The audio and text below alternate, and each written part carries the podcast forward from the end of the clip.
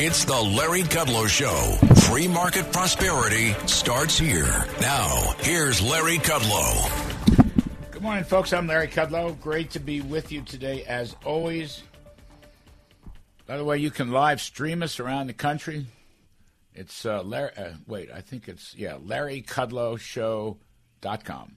Go on the internet, LarryKudlowShow.com. I think you have to go on the WABC internet and then go to larrykudlow.com. Anyway, you can get us across the country, throughout the world, throughout the entire solar system. We have a terrific following around the solar system. And uh, please, please, please join us uh, during the week on Fox Business Network. The name of the show is Kudlow. It runs 4 to 5 p.m. every day, Monday through Friday. Please join us. And if for some reason you can't get there at 4, just dial up your favorite nine year old who will teach you how to DVR. You won't miss a thing. So we have much to talk about today, and the headline story is going to be Roe v. Wade overturned after all these years, 50 years, some odd. Supremes finally went ahead and did it, and basically a five-justice majority affirmed the state's the state's authority to regulate abortion. That's an important point. And the people who vote for state legislatures will regulate abortion as it should have always been. You're still going to have abortions. They'll be available in numerous states around the country.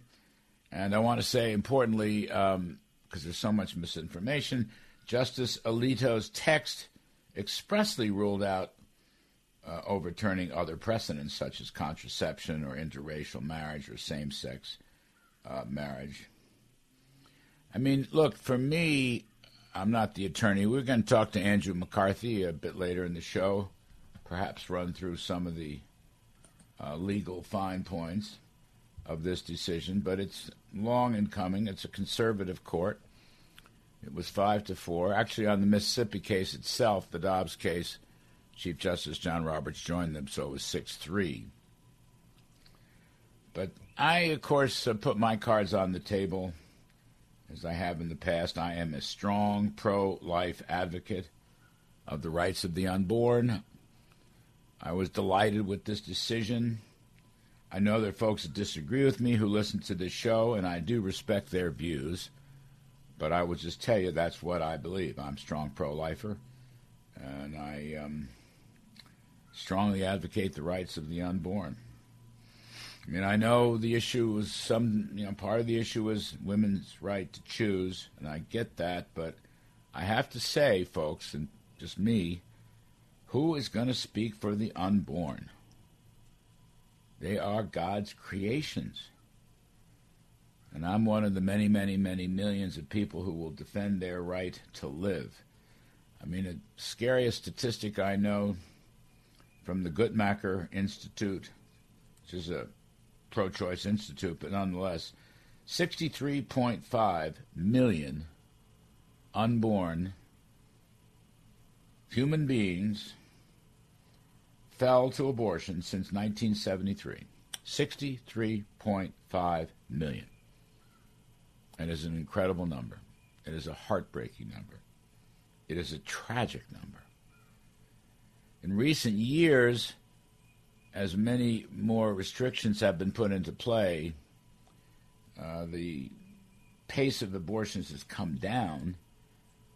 I think the peak was a million four per year. It's down about a little more than half that, 600,000. But 600,000 lost lives, my goodness, it's an awful number, a tragic number, an ungodly number. Lives lost, these are God's creatures. I mean, I'm one of those that believe I believe it in morally, I believe it in terms of my Catholic religion, but the moral issue, this is one of the most important things we have, one of the most important issues. And I think, you know, only God, only God can create a life. And only God can extinguish a life. It is up to Him, not us. We're mere mortals. He is our ruler. And I think we have no right to kill God's creatures. That is my view. And I respect those of you that will disagree with that view, but that is my view. It's an intense moral issue. I think it goes to the heart of the values of this great country of ours. It's also important to note here, with uh, President Joe Biden, of course, trying to scare everybody to death yesterday. Even his own Justice Department, I couldn't believe this. His, this Merrick Garland and his Justice Department came out and attacked the court and its decision. I mean, they're attacking the authority of the Supreme Court. This is the Department of Justice. I think that's just a terrible, terrible move on his part. But these are lawless people. The DOJ did nothing to protect uh, the justices at home, school, their kids, where they worship. I mean, they did capture this one guy who was allegedly going to murder Brett Kavanaugh, but they have not arrested the protesters. They haven't lifted one finger to preserve law and order during this whole period. But I want to say this, of course, takes away from the federal decision and puts it back into the states where I think it always belonged. The case for a federal decision was always near zero. It was all politics. There was no really good Supreme Court analysis, judicial analysis. But the numbers here are quite important in terms of how people think. You know, the majority of Americans will call themselves pro choice. You'll see that in the polls. I'm going to use the uh, Gallup poll 55% regard themselves as pro choice. But importantly, inside that number, underneath the hood, 67% support first trimester abortions. But only 36% support second trimester. Okay, only about a third, and only a fifth, roughly 20%, support a third trimester. And so, in many ways, the, the Mississippi decision, which I, I think was 15 weeks, really kind of captures the mainstream of American thinking. In other words, the first trimester. Now, I myself don't support first trimester. I don't support anything. I think life begins at conception. But I'm just looking at the broader body politic here and the attempts by Joe Biden to scare everybody and say this is it, no more abortions, no more women's right to choose, etc., etc., etc. Well, that's folks don't want second and third trimester. Folks do not want partial birth abortions up until the day the baby is born, perhaps on the day the baby is born which to me is an utterly hideous procedure.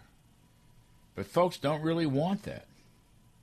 The far left position of unrestricted abortions, which shows up in this uh, Women's Health Protection Act that Biden and Pelosi and Schumer and their allies would like to uh, propose, that doesn't codify Roe v. Wade. It goes way beyond Roe v. Wade. So I think that um, I think the public is actually, you know, very much behind what the Supremes have done. So, you know, the blue states will permit abortions. The red states will not. Those in between will, you know, set these timetables. I think many, many of them are going to go to 15 weeks or first trimester or, you know, something in that ballpark. And that will, I think, hopefully reduce the volume of abortions, which is something, in my judgment, doubtly, devoutly to be desired. Biden's scare tactics not going to work. I mean, he tries to scare us on everything, and everybody is rejecting everything he has done, and he will. People will reject his extremist views on abortion too. But I think uh, the Supreme Court has done a wonderful thing. I'm going to give a hat hats off to my former boss, Donald Trump, who, after all, successfully nominated Kavanaugh and Gorsuch and Amy Coney Barrett. Hats off to that. And I think this sets a new course for our country. It's a gigantic decision yesterday, a gigantic decision. You know, I want to go a little longer here um, I talk about the moral issue and how important that is to defend life to leave matters of life and death to, to the Lord. But this is also an economic issue. Again, if you go back to this incredible number 63.5 million abortions since 1973, we're still running 600,000 abortions per year. And you can't have a healthy, growing, prosperous economy unless you have population increases. The life death ratios have fallen in recent years. And that's really a tragedy. And these countries in Europe or Russia or elsewhere that have negative life death ratios with falling populations, aging, yes, but also falling, that takes out of growth. I mean, if you follow free market principles, it is a pity, a tragedy that those children who were aborted, who were killed, never lived to see the light or the opportunities that this great country of ours would afford them. I mean, that's part of the tragedy. It's a terrible thing. I mean, economists, you know, a rule of thumb here is population growth times productivity equals GDP. If your population growth is declining, now ours is not declining, but it is much slower. And as I said, the life death ratio has come down so much in recent years. And who's going to finance? You know, these are the these will be the young who will go to work and they will finance the benefits that uh, we afford our elderly, our senior citizens. Retirement benefits and health care benefits, Social Security and Medicare have to be paid for. That's just one part of this calculation. A great country, a free country, a moral country, and a strong, prosperous country does not kill its young. Those kinds of tragedies are left to our higher power. Now, finally, I want to say before we take our break, uh, we'll talk this morning uh, about the politics of this, which are important. Right? You know, Joe Biden wants to, of course, scare everybody to death and keep telling people this Women's Health Protection Act is codifying Roe v. Wade. It doesn't go much, much further than Roe v. Wade. It would it would go all nine months, for example, uh, which I think is a dastardly thing. But I don't think that Roe will replace inflation and $5 gasoline and pending recession as the big midterm election issue. I don't believe it. Democrats are dying to distract from their own self inflicted mistakes.